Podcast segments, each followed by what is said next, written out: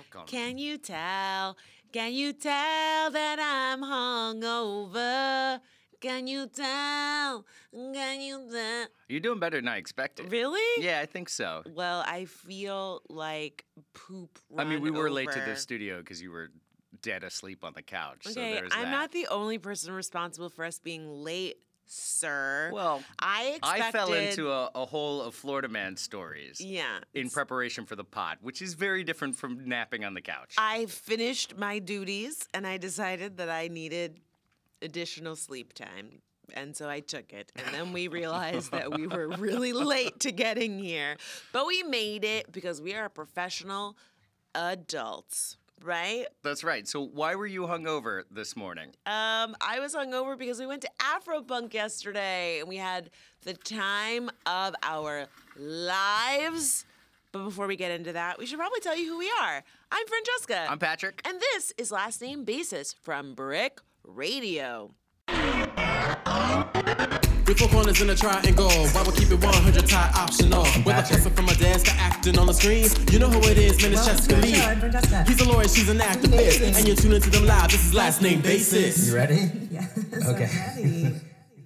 So what did you think of Afropunk? So yesterday was Saturday, the first day of the two-day festival. Mm-hmm. Tonight, Janelle Monáe is playing, Erykah Badu's playing. Mm-hmm. Yesterday, I think the only act I recognized was the internet. Okay. And we saw them, they were great.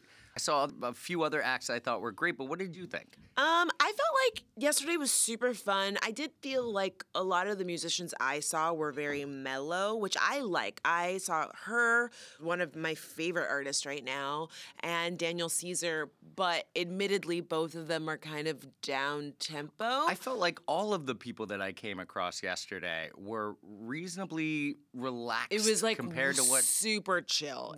I mean, I was turned, but the Yes, music, you but were. the music was not turnt music, which probably just highlighted how wasted I was.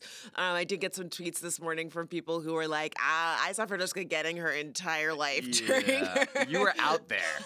But but when you I was like, like, that, dancing with strangers at one point, just walking up to people and being like!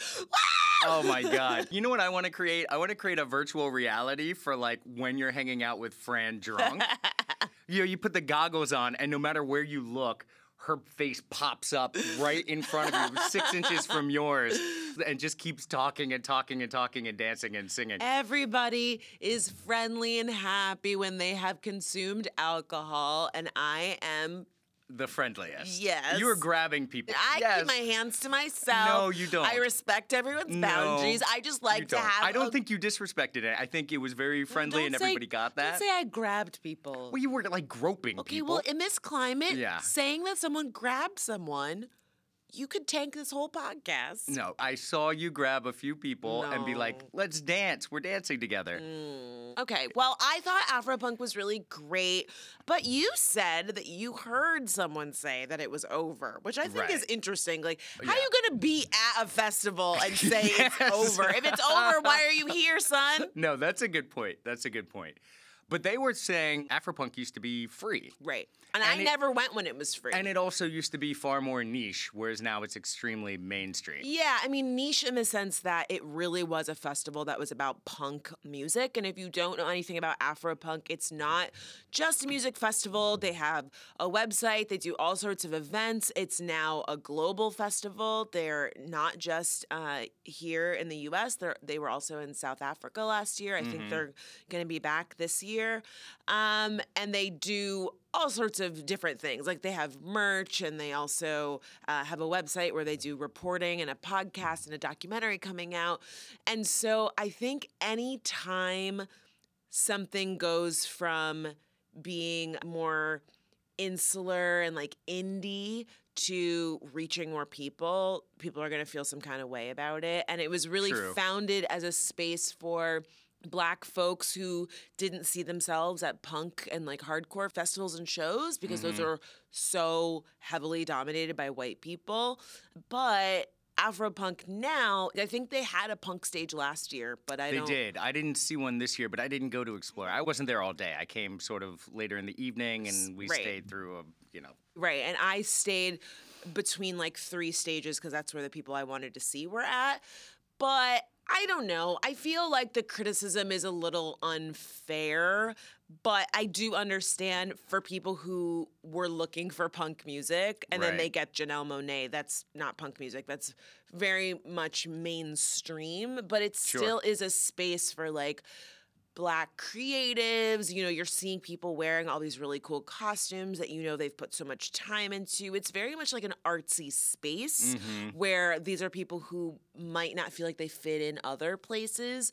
And the thing we talked about before, a few years ago, you were very upset with me that I did not invite you to Afropunk. Right. Yeah, you kept me from going to Afropunk. Well, you told me it would be a faux I- pas for I- me as a white person to show up at Afropunk. And I, I said, I respect say- that. And then I go on Twitter and it's just white people everywhere sharing Okay. Their tweets and photos of Afropunk. Right. Okay. And then when I saw you with a bunch of white people, I was like, this is like your go-to joke about that experience Yes. when I was not pictured with nary a white person at Afropunk. not now, not then, not ever. I don't even want to be in a picture with you at Afropunk. I don't know you, son. That's this is what I'm saying to you is that like I get it in the sense that again, like there was a time where people really felt like, oh, it's not right for white people to be here. sure. I'm clearly not of that mindset, but I wanted to be respectful. Oh, I and completely so when. I first went, I just said, look, I hear from people that it's a big conversation that was being had. I didn't want to be that girl. Mm-hmm. And now I am that girl. And what you mentioned, it felt like people were being very respectful of this space, that they Yeah, knew well- that they were guests in the space. One of the things that I really like about Afropunk, and the reason I don't think it's over, it was way overpopulated. They Packed. oversold this concert, and everybody they sold a ticket to apparently showed up because it was so packed there were times that people couldn't move. When everybody was stuck in that really awful position, everyone was really nice Everyone was nice. and really considerate. Everybody was loaded up on deodorant, and I think that that is an important thing to add because That's actually a really good point. Because usually, listen, Yeah. I have gotten onto a packed That's a train really car during rush hour to go to work, and I was like, some of y'all are funky up in here, and you are going to work. Son, you have a suit on, and you can't like wipe all the vital parts and Oh, not take a full shower. That's how some of y'all smell. I'm just saying. no, I didn't even pick up on that. I wasn't pushed up against one person that was like, "Oh my god, I'm going to die." And and like this type of concert And in the outdoor heat in New York, And this is a place where you know you got some all natural folks. Mm-hmm. That is an environment for like lots of natural deodorant and no shade, but all shade. A lot of that shit does not work. no. And so this is a space where you would see people using patchouli instead of taking a bath. Sometimes. That was not the case. Everybody smelled fresh. Everyone was nice. No one was pushing each other. My friend fainted and all of these people like came to her rescue with water and and snacks. It was just a very supportive and encouraging environment. Mm-hmm. And that's one of the things I really, really like about Afropunk is that they really build themselves as a communal space, even though mm-hmm. obviously the focus is on African American artists. Mm-hmm. They really go out of their way to try to make it as communal and friendly and positive as possible. They had giant banners that Oh, said still- no racism, Oh, they no sexism, no ableism. That's the environment they're looking to create. And in my opinion, Afropunk and other festivals won't be, quote, over, as people say, until. Till they decide So- to stop doing the festival. Well, they had a problem. I forget which festival it was. It was it was one of the main ones, like Burning Man or Coachella, one of these really big ones. It started out with smaller group of people who were really invested in the mindset. Well, my friend was telling me because he goes every year. They used to have a wall where you could write things on it. Everyone mm-hmm. could sort of contribute, right? And people would write all these nice messages and very positive things like that. And over the years, it just became a wall of like dick drawings and sexist comments and call oh, so and so for a good time and all like bathroom graffiti, right? Right. And at that point, they had to get rid of the wall. And I would say at that point, that is definitely over. It's not what it was, and it's not going to be what it was again. I don't really know. It's hard to say because you are creating an event that is open to anyone and you can't screen people and say like are you going to write a dick joke Right. on our wall like there's no way to know and even when you have banners up I don't that know, man. say Maybe that would be that could be part of the online registration process. write Yeah. a dick joke and if it's a good one you get to come in if it's a bad one That's then really good can't. though. Yeah, because you'll see whose dick jokes are based in misogyny and whose dick jokes are based in like actual clean dick humor. I don't know. You know what? I'm not going to argue that it's impossible because We just created a perfect system. I've been known to sling a few dick jokes that are uh, that are pretty good. You know what I mean? Stop it. you are the one person that you have in mind right now. That says so much, Fran. That says so much. Okay, let's do a little bit of goings on about Brooklyn. Okay. Brooklyn, Brooklyn, what the hell is going on in Brooklyn? Another thing I wanted to mention is that we recently were guests on the only podcast about movies we love, Matt and Shahir. If you've never listened to their podcast, we've been guests. This will now be our third time. Um, and we were there talking about the Before trilogy. I didn't even Right. know that it was called that, but So we were there talking about the Before trilogy, which includes Before Sunrise, Before Sunset, and then Before Midnight. I think Ooh, you that's did it! in that order. And it's it's three movies that were filmed many years apart. each about 10 years apart. and it follows this relationship between Ethan Hawke and somebody whose name I cannot recall. Juliet something. Something. She's a French girl with questionable teeth. but better. movie. They got better. Yes, she had some work done and the teeth were improved, I'll say. I personally did not love this trilogy. I'm not going to go into all this stuff because I want you to go over to the only podcast about movies and listen to what we had to say about it. It was a great conversation with three couples, myself and Francesca, and then Matt and Shahir and their significant others as well. So we all had pretty radically different takes on it. If you want the positive side, you'll definitely have to listen to Matt and Shahir's take. But we bring the haterade. It was fun because they know us, but sometimes I feel like you don't really know that we're haters until it comes true. to something that you love. Right. Because we will just trash it and we do not care.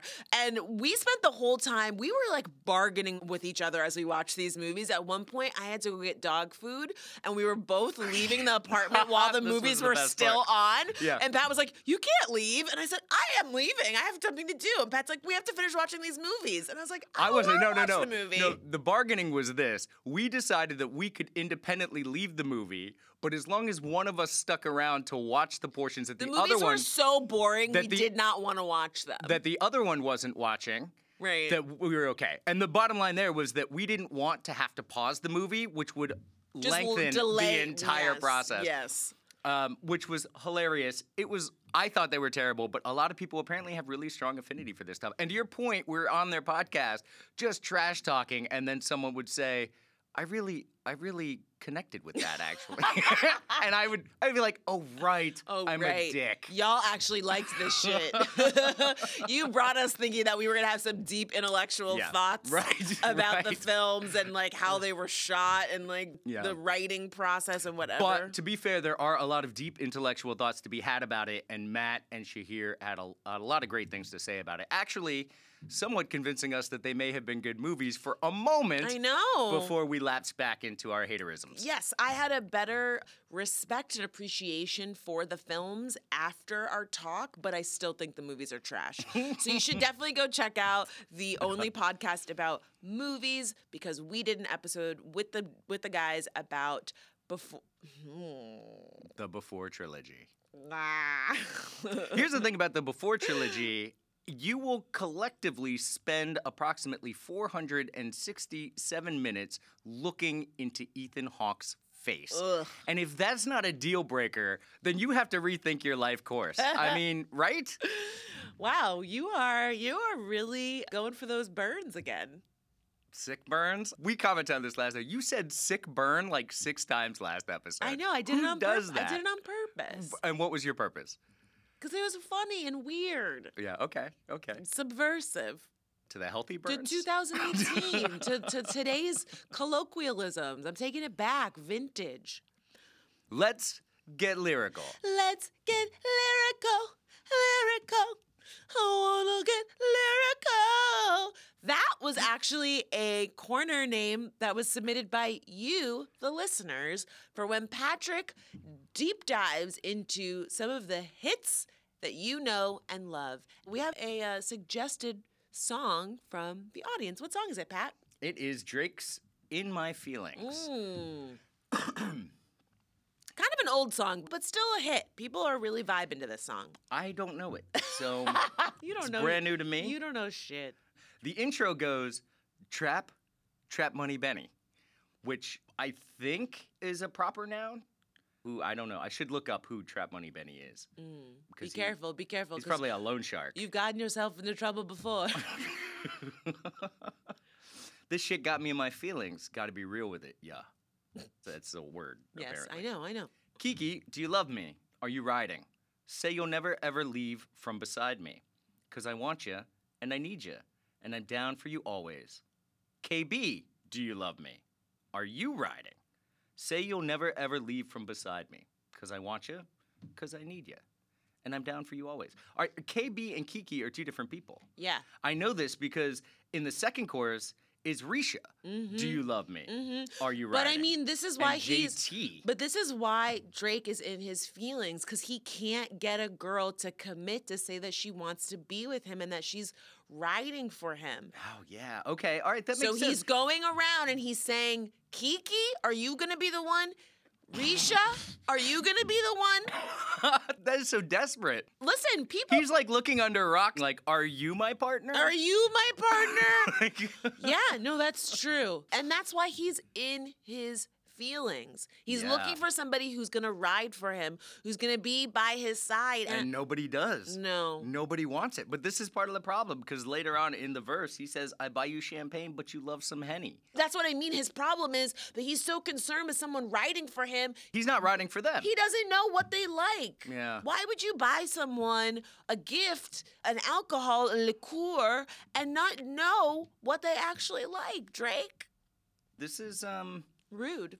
I feel like Drake has some soul searching to do, you know? Mm, because if he mm. wants someone to ride for him, he mm. needs to appropriately ride for them. Ooh, preach and it. he's not doing a great job here. Tell him. I feel like this makes me like Drake more. Really? He's looking for somebody to have a serious relationship with, which is more than most people. I mean, here's the thing. I'm not gonna give Drake that much credit because I ain't know if he actually wrote this song. oh, he Eh, probably didn't. I'm Right. talking about the song. I don't. I don't. Care. I know. I'm just saying. You just said I'm gonna give Drake credit. I'm just gonna right, say I'm on the fence about him because he has this very carefully cultivated persona that makes him seem like this really big mush ball, this sweet guy who, Mm-hmm. you know, loves love and whatever, but he's a skis in many ways. You know, before this album came out, it was revealed that he has a baby he not taken care of. And, Right, and then he had to do a song about it. And then he does these things where he talks about like, you know, liking pretty girls or whatever, but it's always like, oh, it's because you don't have makeup on and you look better that way. And are you thinking about. I feel like that's kind of endearing. No. I think that's one of the most backhanded compliments because it's very much still like policing a woman's body. Like, oh, I like you better without makeup. No, you Oh, see- fucking see, don't. better- you wait. don't know. Better without makeup is different from I think you're very pretty without makeup. I think that they still have this underlying thing of like your looks are contingent upon how I feel about them. And usually when dudes say, Oh, I I, like you better without makeup, they like you with natural looking makeup on. Because when you don't have makeup on, people are like, Are you sick? Is something wrong? You've been crying? And it's like, No, I'm not crying. I just don't have any makeup on. And people are like, Damn, you look a hot ass mess.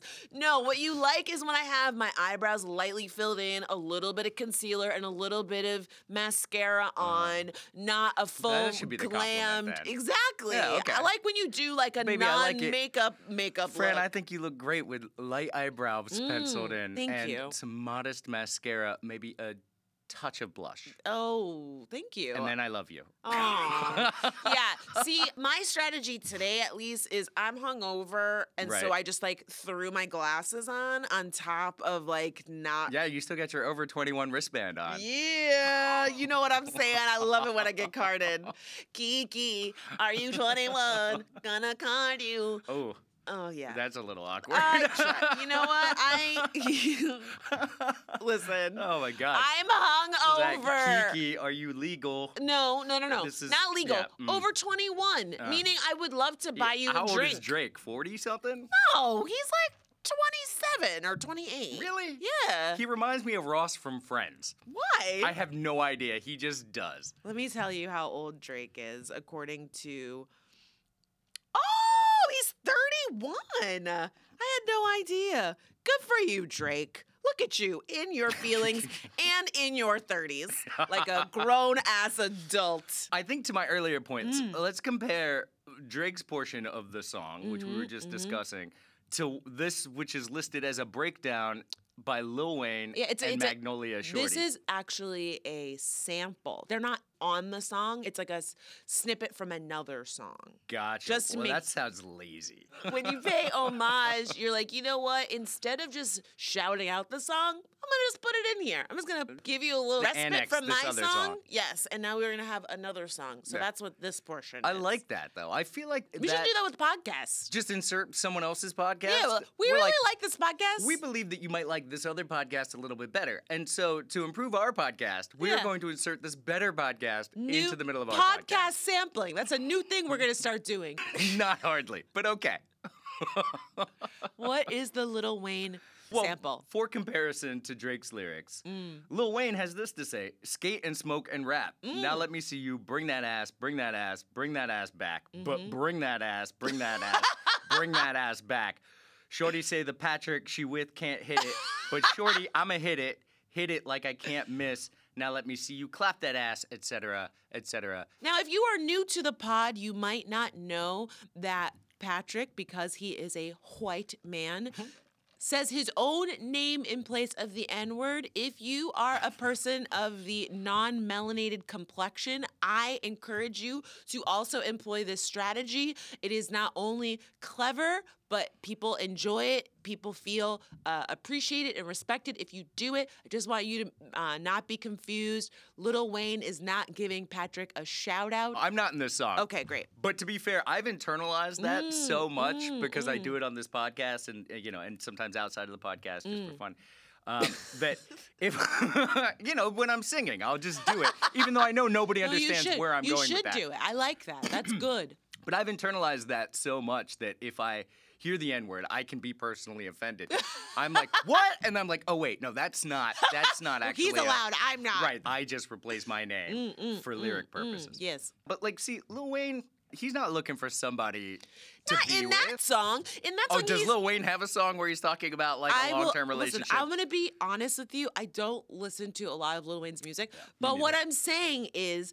We are complex people, and that means that we look for love. We also shake our asses. You know what I'm saying? And I think that there's something to be said when it comes to Little Wayne encouraging a woman to use her booty in the way that she feels suits her and her lifestyle. yeah, I don't think And that's that what means- Lil Wayne's doing. I don't think he's supporting a woman's decision to Yeah, he make it clap. is. He is. No, no, what he's doing is asking for a woman to make it clap. Yes, It's very this is a great song, and so the song has a you think of. Lil Wayne would be like, "Oh, it's cool. Uh, what I want you to do is to do what you feel most comfortable I doing." think he is being That's very. what he's saying. I think he's saying it in an encouraging way to someone that is already like twerking their ass, Mm-hmm. and he is kind of like the cheerleader, uh, like the hype man for your butt.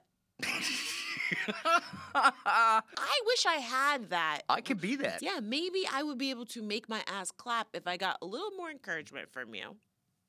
So think about that next time. Okay. All right. Well, you're going to pin your inability to clap on me. I like it. Anytime I can blame you, I will. Right, right. I think that's a great spot to end and move into. A corner that we all know and love. It is, oh, baby, baby. Mm, excuse me. I am. Don't hurt yourself. I'm hungover. it's been a minute since we've done this corner, and I just want to say very briefly that for this week's Oh Baby Baby, to let you and the listeners at home know that baby carrots are, in fact, a lie. Most baby carrots are actually 100% made of normal carrots. Dun dun. They are not babies at all. You're eating full blown carrots dressed up, appropriating baby culture. they are usually imperfect carrots that are then sliced into smaller, more sculpted, rounded little carrots for snacking.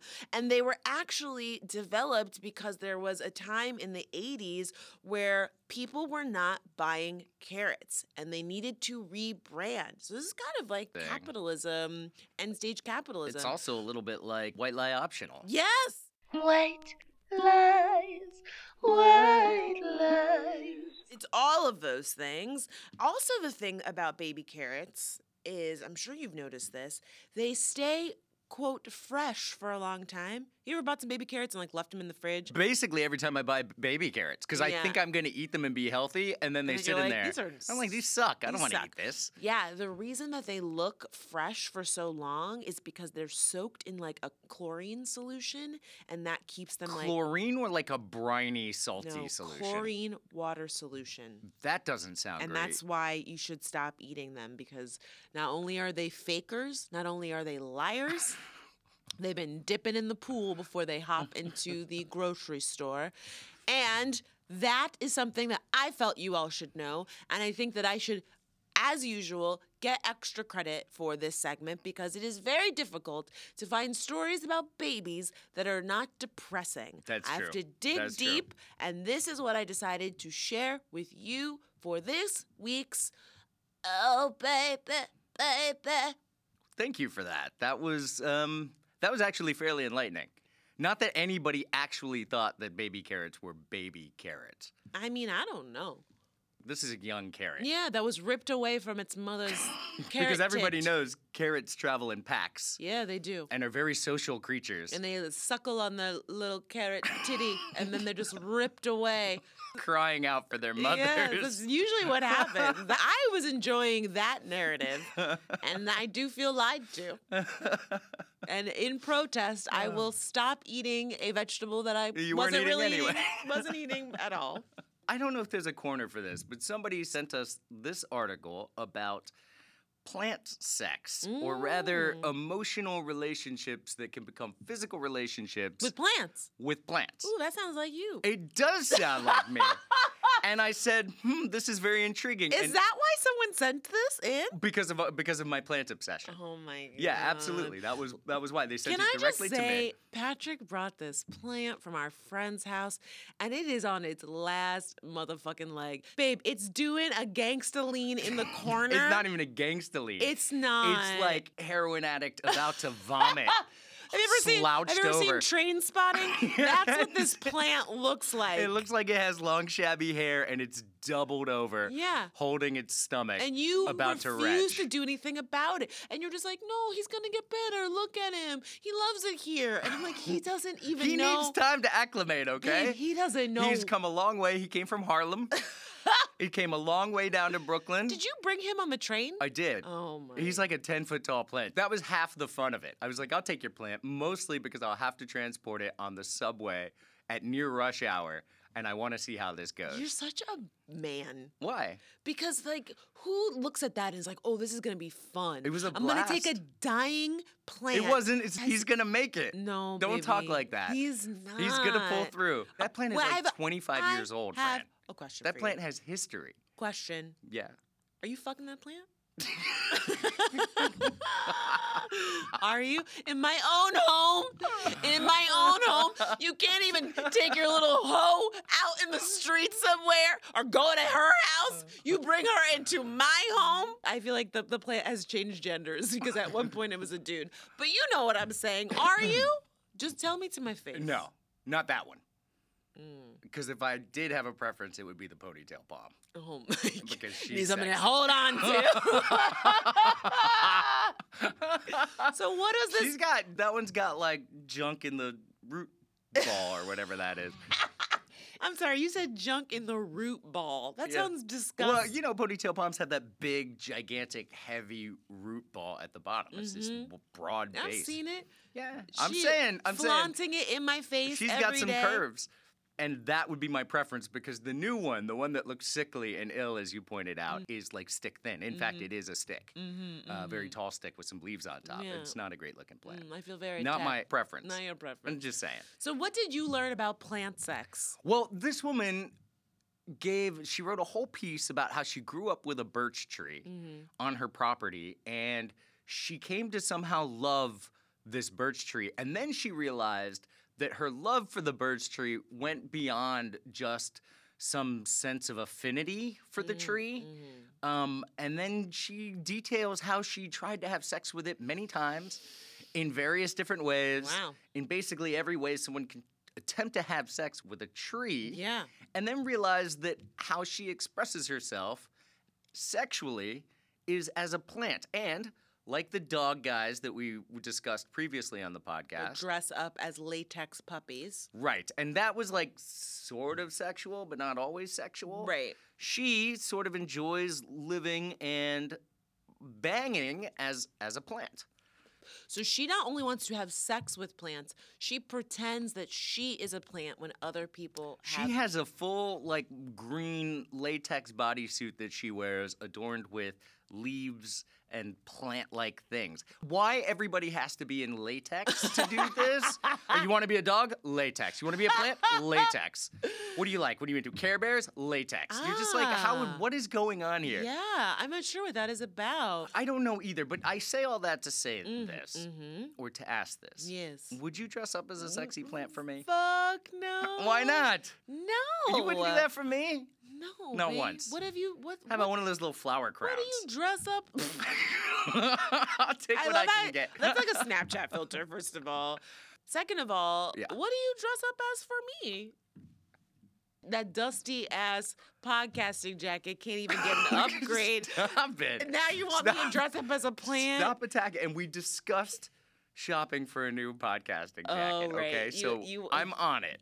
All right. Patrick has enlisted my help to find him a new podcasting jacket. And actually, if you spy a jacket while perusing the internet that you feel that would be great for Patrick to wear on the pod, please go ahead and tweet it to us. yeah, actually, I'd love some good suggestions. Yes, please. I'm in the market. Help my husband. And also, you know, help my wife play along with this whole plant thing for me. Because this is, you know, maybe something. I'm joking, of course. But I don't want to dress up like one of your little floozy plants. You already brought them into my home and have alluded to the fact that y'all are doing things behind my back. I'm back. not sleeping with any plants. I assumed they were all guys. I thought it was just like a bro, like hangout party. Okay. You know, it's not like that. You're Mm. safe. Thank you. There's no, there's nothing. I, I would never have sex with a plant. I feel totally secure. Let's move into another new corner that was suggested by you, our listeners at home. My two cents.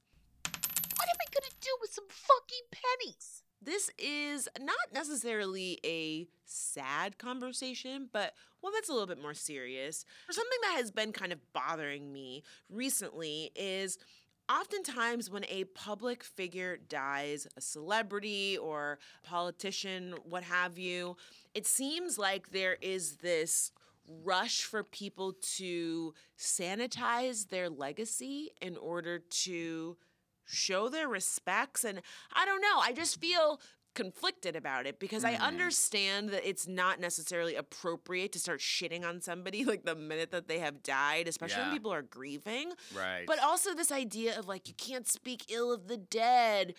I don't understand why as soon as someone dies, suddenly they are a saint. Like the bad things that they have done do not go away just because they have died. And Right. again, I don't think that you should go like I don't want to like tap dance on anyone's grave. I'm not gonna like wag my finger in the face of somebody that's grieving. But you would make it clap on somebody's grave. No, I well, I can't make a clap off a grave. So, you know, that's asking a lot from me. I'm not about to do practice sessions so that I can hit up somebody's grave and enjoy their death. That is particularly vindictive. I'm just saying that when someone passes away, I don't understand why suddenly there becomes this like referendum on acknowledging the harm that that person has caused or may have caused during their lifetime. And it, it frustrates me because I hate this phrase, but like the virtue signaling of like, mm-hmm. look at what a nice, good person I am. Because even though this person was awful, I'm going to focus on all the good, awesome, great things about them. Yeah. Instead of being acknowledging that there are some people who don't care if this person died.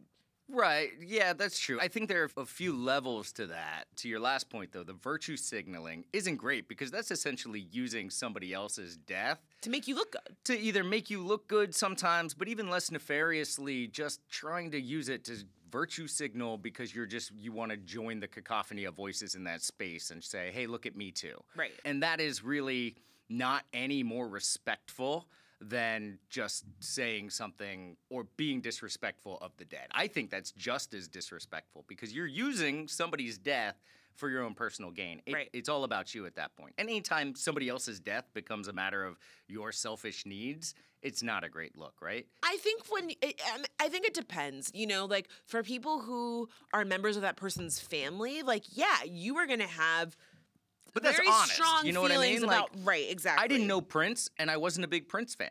The You less- listen. I'm gonna just tell you right now. Be careful. I'm not gonna say anything bad about. I know Prince, you're not. I'm just joking. But what I'm saying is, all these people came out, and I'm like, I don't know that you were a big Prince fan. And maybe he did have some influence. You know, you listened to his music or you heard his music and you appreciated it. Suddenly, you sound like the biggest Prince fan ever. And for what? I don't think most of those people listen to Prince. A lot of those people listen to Prince nearly as much as they let on. yeah, I don't But they just sort of wanted know. to join like that. Right. And that is something a little bit different than what I'm talking about. I do think that when someone of note passes away, especially with social media, it becomes this like competition to have the most insightful and heartbreaking or heartwarming thing to say about that person's passing. And oftentimes you do find people who don't really have anything to say No. jumping in because they want a tweet to go viral and they mm-hmm. want to seem closer to that person in some way, and that's shape, on, or form. And that's compounding the culture on social media, which is jump on a thing so you can get retweets and views Right. to support your channel. And and that- there's that element too, which makes it especially questionable in a lot of and this does kind of tie into that because for people who might have done things that were provocative or problematic or controversial. It seems like if you acknowledge that then somehow you're doing something wrong instead of putting that person up on a pedestal and turning them into a saint. Yeah. when again like i don't love the idea of gleefully celebrating someone's death. I personally don't see myself doing that but if somebody has caused you a lot of pain hmm i can understand why some people will say look i don't have any tears ariana grande no tears left to cry for that person I agree. There are plenty of people, both public figures, uh, not really any privately known people, because most people are regular. no but sometimes it could decent. be a, a private a person that you It could knew be, but if you know one thing about somebody and it's that they like found you on the street as a stranger and beat you up, hmm then like their passing is probably not going to hit home for you. I mean, I can't blame anybody for being like, I know one thing about a person, and it's that they caused me some harm. Right. If that's the only thing you know about somebody, it's really hard to find like some sort of pity. Yes, everybody's a full human being when it comes down to it. And to get back to our original conversation about suddenly having nice things to say about people who didn't do great things for us or did the wrong thing for our country, Mhm. especially in political positions. Mhm. You know, on the one hand, you want to appreciate that they were a real person, whether they had shortcomings or not. and they had family that loved and cared about and they them had family. And now that they're dead, to be fair, there's zero threat posed by them moving forward. So it makes it a lot easier to say nice things because you will never have a problem from them again. Right. So there's that element. On the other hand, coming out of the woodwork to say, hey, this person was great, thank you for your service and all that stuff, when the service did the country a disservice, is also bullshit. So it's a balance between those two things where it's like, okay, this person's no longer a threat and he is dead and he was a real person and he does have a family and maybe he was a great parent and all this brother, son, all of that stuff. Right. And that's important. And also balancing that against the like, well, let's not pretend this person didn't do something that that hurt us Yeah. or drove us in the wrong direction just- or encouraged something bad or hurt people specifically, whatever. I do think again this is another huge shortcoming of social media is that we've lost a lot of this nuance, you know? Like it's mm-hmm. so hard for people to wrap their mind around the fact that you can be sad or you can have compassion for someone, but you can also acknowledge that that person was harmful or did things that you disagree with. And it's really hard to capture that in 140 characters or even a thousand word think piece. Right. But everybody feels like they need to sum it up with like a little bow. And if you don't do it in a way that they agree with, then suddenly you're dancing on someone's grave or, you know, in some instances, completely washing away all the bad that they've done. When in reality, we should be able to look at people as a whole human being Mm-hmm. and say like there's good and bad in everybody and sometimes there's a way more bad than good or Yeah. vice versa And I think in most scenarios, for the regular person who's contemplating this event or the passing of a public figure, a fair response is nothing.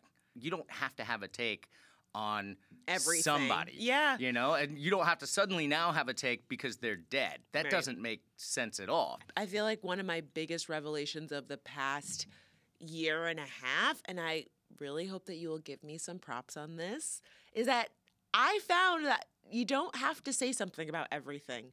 And it feels like, for me, such a huge weight off of my shoulders. Oh, I believe it. Because there are often times where I think, I don't have anything to say about this. Like, I'm completely ambivalent and I'm not going to jump in just because everyone is talking about it. Everybody feels like they have to say something. And you don't always have to say something, especially if nothing you're saying is adding to the conversation. And I just don't see a lot of the things that I'm seeing about certain people Mhm. really doing anything that I felt I needed to see or Right. moved anything forward in a productive way or even comforted people. Sometimes it's just like, one time he stepped on my foot. It's like, okay, great. Right. Uh, good for you. Good for you. Yeah. So I don't necessarily know that we solved any great mystery. Here. No, no, we didn't. But suddenly everything becomes a retrospective in Mm-hmm. a day. And you're like, well, that person just passed, Mm-hmm. right? So, like, why do we have new thoughts one day later?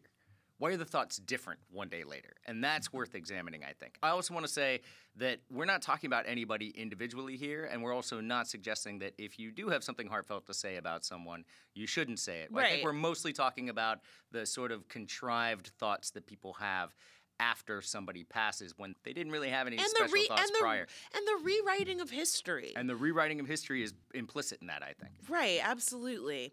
So that is my two cents. But I shared them with you previously, and now we will move on. People sent us this story, but in Ghana, they were meeting to discuss some public policy, government officials, and there are twee names for some small villages there that translate to vagina is wise, penis is a fool, and testicles are sad. And the government officials were chuckling to themselves, and this is why it became a news story. I just kind of wanted to share that. I just think it's kind of cool that there are some villages uh, somewhere named Vagina is Wise, Penis is a Fool, and Testicles are Sad. Although I would not I recommend visiting Testicles are Sad. I have to say that whoever named these places is very perceptive. I knew you would say that. I mean, did they lie though? that. No, they told the actual truth. They I- did. I don't think the testicles need to be sad. Clearly they are, and that's Yeah. why there's a whole new industry Right. made to help make them smoother and happier and bigger and better. People realize that they That's are right. sad That's and they need help. I don't think so. I think the people in that village made the testicles sad. Mm. I think that's what happened. And that's why, if you are a single, straight man, I don't recommend visiting Testicles Are Sad in Ghana. Because if your testicles are happy, you're going to go there and they will become sad? I'm worried that the location is what's responsible for making the testicles sad or the culture there. Whatever it is, Mm. the testicles are not happy about it. Penis is a fool sounds like an amusement park. That sounds kind of fun. Penis is a fool sounds like an amusement I don't know. I picture like dick clowns juggling and like jester style. Oh, okay. You know? I didn't think of fool. And and vagina way. is wise sounds like a place you could learn a lot. But yeah, testicles are sad is not really a selling point for people with testicles. Just saying. Those are my two cents. You know what? Call it three cents. And now it is time for a new corner, the Bouge. We have been asking you, the listeners, to send us your examples of times that you were bougie, and then Patrick and I will rate them on a scale of rags to riches to determine if you are actually bougie. If you would like to send us your bouge examples, you can do that by emailing us at lnbpodcast at gmail.com. We would love to hear from you. Patrick, what email do we have this week? Today's email comes from Sasha, but actually, before I get to Sasha's email, Jared has suggested a name for this particular corner. Ooh, new name. Yes, and Jared recommends that we call it In the Boudoir of Bouge. Ooh, boudoir of bouge. Sounds pretty bougie. I love it. I think we are officially hereby adopting it. Oh, I'm sorry, Madam President. Thank you. Do you have the final say on I this? I do. Thank you, Jared. This was a great suggestion. We will whip up a great intro for the boudoir of bouge. Uh, and actually, on the president note, Jared says we will definitely be voting for Fran in the 2020 podcast elections. Mm, thank you. I'm so glad that I have your vote. Yes, she is glad. Sasha says, I've been an avid follower since the first ever episode, and even though I'm not on Twitter, I'm contemplating getting an account just to follow you guys. Sorry that might have sounded a little creepy, uh, but we understand you. I used to love Fran Snaps on Snapchat, even though she's not on there anymore, and love her on Decoded. I frequently share your videos. Thank you. Anyhow, I've come to tell you about my bougie tendencies. She says she works for a pretty high profile Democrat in the state of Massachusetts as an organizer, and this job entails a lot of canvassing. She says that due to the weather, the last few weeks have been difficult and the volunteers haven't been showing up for the canvassing, but her job is to go around knocking on doors, rain or shine. So here's where the bouge comes in. When it's too hot, or it's raining, or she's just feeling lazy, she will drive her car from house to house while canvassing. I love it. She says she uses this time to catch up on our podcast, sometimes listen to some music, and stay cool and dry while she's working. She wants to know is that bougie, Fran? Rags or mm. riches? So, just to recap, Sasha gets in her car to drive from one house to the one next door in order to do her job. So if she's in Massachusetts, right? Mm-hmm. Depending on where she is, that could be 30 feet or a quarter mile. Yeah, I know. so I mean, I'm assuming that she's driving when it's more like the 30 feet distance rather than the quarter know. mile. I like the idea of the houses being literally right next to each other. I think that's what and she's she's referring to. in the driveway. She gets out, gets back in her car, and then drives to the next house so that she can have air conditioning, snacks. I'm guessing. Right. You know, the car seat has the little cup holders, Right. perfect You for fill it with snacks. M&Ms. Exactly. Mm-hmm. She's also listening to podcasts, and I love the idea that she's listening to our podcast in 30 second increments as she drives Right. from one house to another. I am going to say this is bouge. I'm saying that this is of the riches variety because she could very easily walk from one house to the next, but she is looking for style and comfort, accessibility to snacks. Air conditioning, Yep. music, she realizes that in order to do her job to the best of her ability, not only does she want to be dry, but she wants to be comfortable. She wants to be hydrated. And these are the things that Bouge is about. It's about indulging and taking care of yourself and making sure that you are the best that you can be. And not only is she doing this to make herself feel good, she's doing it so that she is the best representation of the person that she is working for when she's out there canvassing and speaking to the public. So I say that this is kind of the best kind of bouge. This is a bouge that gives back. Yeah, well, I appreciate what she's doing. I would say this is very, very bougie. I'm on Put it board. on put it on the scale. But here's put why. it on the scale. I'm gonna give it from rags to riches. It's definitely way above pauper. Mm-hmm. I don't know if it's old money. This is three times your salary in your savings account. Right. This is like uh, six months savings. Mm-hmm. You know, it's up there, but it's not all the way up there. I should say. It's we not. don't know what kind of car she has. It's not entirely gratuitous.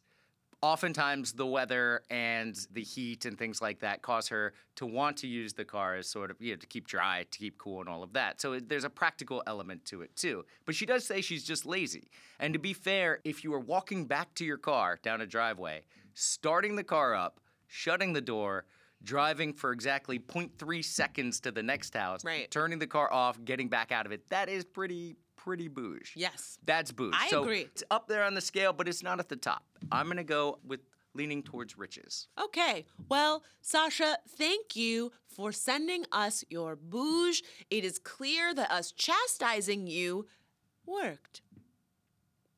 Great. So I've been seeing these articles and pieces on how Florida isn't so bad. Yeah. Obviously, this is in response to all of the Florida man hype that's just sort of out in the ether. People love mm-hmm. ragging on Florida. We do it. There's the Florida man like Twitter and Reddit handles and all of these things. So yeah, everybody is familiar with the notion that Florida is a sort of mill for terrible stories about terrible people doing terrible things. Yes. But now I've seen these pieces come out that are all like, oh, cuts Florida some slack, Yes. or or here's why Florida's not that bad, or here's why Florida's actually really good. Uh, it's a very attractive group of people, right? Like there are a lot of sexy people in Florida. Really? Or yeah, I saw that in one of them. Okay. That point in particular was they weren't better looking, they were just sexier. And part of that was because people just dress a certain way. They show more skin, you know what I mean? They do things that people consider to be sexy. Okay. But other things too that are meant to defend Florida's reputation. Why? Because A, they didn't do a great job of defending Florida. And B, I don't think there is a defense of Florida. There should be. No, it's I usually like think- the weather's great and we have awesome beaches. It's like, okay, yeah, but the environment that you guys are creating down there is not fantastic. No, no, no. I have talked about this before.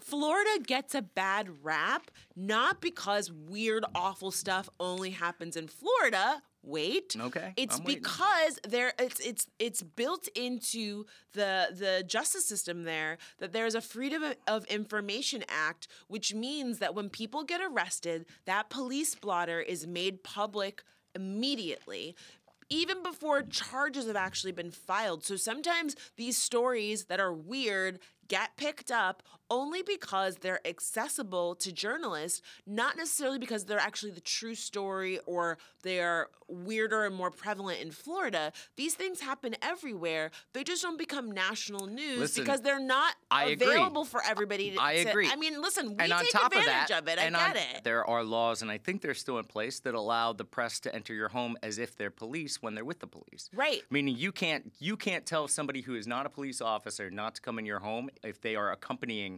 police. Hello, cops. Which That's why it takes place happens. in Florida. Right. Right. And so I am here for anybody that is going to take up the mantle and say, I will stand up for Florida. Will you stand with me? And I will. As a woman of Florida, as a WOF, I believe that it is our duty. Just as much as we make fun of Florida, mm-hmm. to also say that it is our home and it birthed you and I. It birthed some great people that we know and love. And I am not disputing that. you just said that you had a problem with articles trying to defend Florida. I do have a problem with articles trying to defend Florida. Well? on non-specific grounds, I do. I have the problem because why? Why don't you just listen to my Florida man and see if you still want to take up the mantle for Florida? Okay. Florida man. Before we jump into Florida Man, if you are new to the pod, Florida Man is a game where one of us brings a number of Florida man, woman, or person headlines to the pod, but one of them is fake. And we are not just crapping on Florida, we are real life POF, people of Florida, born and raised. So here we go. Today's Florida man is not about individual Floridians. Mm. It's about Florida as a state as a rebuttal to these pieces that I see attempting to defend Florida. Wow. Yes. Okay. How many headlines? 12. What? Yes. Six women accuse Florida Senate Budget Chair Latvala of groping sexual harassment. Number two, after scandal, Florida Senate ready to make sexual harassment a crime. Number three, Florida sold guns without background checks for a year because of a forgotten password. Number four, Florida ranks second in nation with the most hate groups. Number five, Florida Republicans don't really understand why it's racist to compare black people to apes. Number six, Florida regulators find problems in nursing homes but don't follow up. Number seven, why Florida is struggling with an unusually severe HIV AIDS problem. Uh, spoiler alert, it's because of heroin addiction. Number eight, Florida private schools rake in nearly $1 billion in state scholarships with little oversight. Number nine, Florida ranks near bottom in public school spending. Number 10, Florida GOP takes voter suppression to brazen new extreme. Number 11, according to Integrity Florida study, Florida is the most corrupt state in the country. And number 12, Florida government does something, anything, to help improve life for its citizens. Which one is the fake headline? Number 12. Thank you. I rest my case, counselor. I am disappointed. I am stunned. I am dismayed by those headlines. And I know that they are true because Florida is a broken state in a broken country. There are shitty stories and policies and lawmakers and officials and police officers and schools around the country. All I am saying is that people have turned Florida into this punching bag in order to turn a blind eye to the problems in their own state and throughout the rest of the country. And they're not actually doing anything about it. They are just deciding that they are going to laugh at or point the finger at Florida. And again, it is awful the things that are happening in our home state. I am embarrassed on a regular basis by the things that are happening in Florida. But and I'm not suggesting that other states don't have. well, that's what I'm saying. a lot of problems as well. That's what I'm saying is that it turns into like, look at how awful Florida is. Let's post that gif of Bugs Bunny cutting Florida off from the rest of the country. When real talk, son, lots of places in this country are fucked. And I just feel like I don't have much to be proud of. You feel me? I want to be proud of Florida Right. sometimes. Yeah. We don't pull through very often, but I'm trying to find the silver lining. I love my hometown. I'm happy when I get to go home and see my friends and family and wear flip flops every day and be in the sun and have central air. Nobody's saying that there's nothing good about Florida. I'm just pointing out that there's a whole lot wrong with Florida. That's all I'm saying.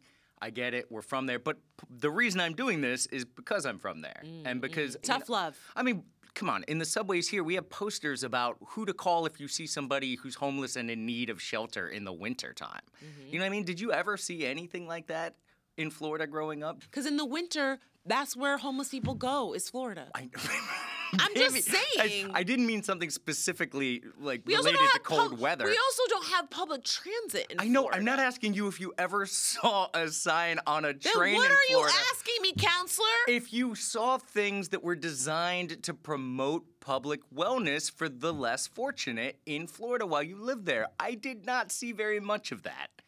And that's my point. But I did see a lot of people in need. And I saw a lot of income, like extreme wealth gaps. You've seen that. Like They're that is al- ex- those are and those are also and I'm not here. saying I'm not saying those things don't exist other places, including New York. But Mm-hmm, I am saying that Florida has a pretty rough time of it and doesn't appear to be doing as much to make things better as it could be. okay. And I think a I lot of the stories that we see that are so awful are a result not a broken system, but a broken culture in a lot of ways. Well, I don't disagree with you. I just really thought that we were going to end this podcast with a funny it would have been fun, but you made it serious. No, you made it serious, son. You came up in here with all of these really sad headlines. You know what Well, happened we to like a laughed. dude with an Alec in a in a convenience store? What happened to you know a lady with a duck setting Yeah. a car on fire? Right. What happened to someone? Someone eating someone else's face. what happened to What someone? happened to the good times? you know, putting cocaine on a donut. I wanted something light and fun for Florida, man, and you decided to take it in a different direction, Well, and I sometimes, felt sometimes obligated. you have to be real. Sometimes you have to be honest. I think this is a good learning experience. I think everyone's learned a little something from this, and it was worth saying, and I'm glad I did. No regrets. And that concludes this week's episode of Last Name Basis. Patrick, how do you feel? I feel fantastic. Well, I do as well. We would love to hear what you thought about this week's episode. You can do that by emailing us at lnbpodcast at gmail.com. You can also send us your dreams, your bouge, your listener letters, questions, asking for advice You can also hit us up on Twitter, correct, Patrick? That's right. Woo! This is like when you forget your own phone number because you're not dialing it, you know? you can use the hashtag last name basis, or you can tweet us individually at Chescaleigh. At tie optional. We would love to hear from you. We would love to hear from I know the you. drill. Exactly. You have to say it just like that. I feel great, and I hope that you all enjoyed this episode. Please let us know what you thought about it by emailing us at lnbpodcast at gmail.com. You can send us your dreams, your listener letters, your bouge. You can also tweet it to us using the hashtag last name basis, or you can tweet us individually at Chescaleigh. or at tie optional. And of course, you can always leave us reviews on iTunes. We always appreciate them. Here are a few that some of you have sent in recently. This one from Apprehensive Angel. Fran and Patrick are hilarious, and I feel like they're my best friends, even though I know we're strangers. I was listening to their newest episode while walking down some stairs. I nearly tumbled to my death during a particularly strong giggle fit. Fast forward 20 minutes, and I almost choked on my green tea after having another laughing jag. 1010 would recommend. Or this one from Michelle R. You guys are so cute and funny. New to y'all podcast, and I'm about, and I'm for Patrick to be called son. LOL. You guys play off each other, and I love it. Keep sending us your thoughts at our email address and keep rating us on iTunes. We always love to hear from you. And before we go, we have some very exciting news. We will be doing a live show with WNYC for a new show that they have called the Podcast Mixtape on October 22nd at the Green Space. Stay tuned to our Twitter and to our website for more details, or you can go on WNYC's website to get your tickets. We are so excited. It's going to be really, really fun. We are working on maybe having some special guests. And WNYC is definitely a friend of ours and Brick. So we're really excited to be collaborating with them very soon. I'm Patrick, I'm Francesca. and this was Last Name Basis from Brick Radio. And that concludes this week's episode of Last Name Basis. Patrick, how do you feel? I feel fantastic. Well, I do as well. We would love to hear what you thought about this week's episode. You can do that by emailing us at lnbpodcast at gmail.com. You can also send us your dreams, your bouge, your listener letters, questions, asking for advice. Um, you can also hit us up on Twitter, correct, Patrick? That's right. At LMB Pod, what shit? LMB Podcast, last name basis. At last name basis, last name underscore basis. Woo! This is like when you forget your own phone number because you're not dialing it, you know? You can use the hashtag last name basis, or you can tweet us individually at Chescaleigh. At tie optional. We would love to hear from you. We would love to hear from I know the you. drill. Exactly. You have to say it just like that. Last Name Basis is hosted and produced by Francesca Ramsey and Patrick Condis. Our executive producer is Sasha Matthias, and our associate producer is Emily Bogosian. Our audio engineer is Onel Moulet. Our videographer is Curtis Boone, and our show is recorded at Brick House in downtown Brooklyn. For more information, visit brickartsmedia.org/radio. You know what I like? I like that you were like, if you gave me some encouragement, then maybe you too would be making it clap. I think from now on, whenever you do something and I want to encourage you and, and support you, instead of saying great job, I'm just going to say make it clap. Okay, thanks. I like your encouragement. Yeah? I already feel my butt cheeks getting a little closer and further apart. Make it clap, Fran.